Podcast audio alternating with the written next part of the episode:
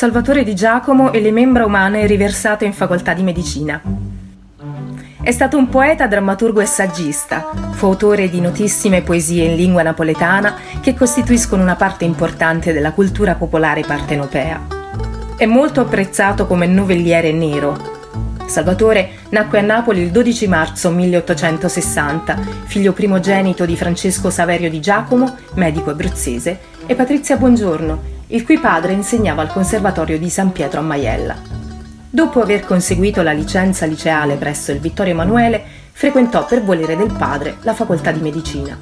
Di Giacomo non aveva alcun interesse per gli studi cui era stato indirizzato, tanto che nell'ottobre 1880 abbandonò l'università in seguito a un celebre episodio che egli stesso descrisse sei anni più tardi.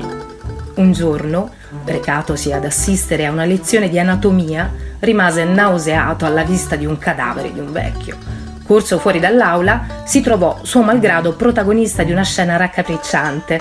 Il bidello, che scendeva portando in una tinozza membra umane, scivolò, riversando il macabro contenuto, mentre il giovane si diede alla fuga, abbandonando l'edificio di Sant'Aniello a Caponapoli e il percorso accademico.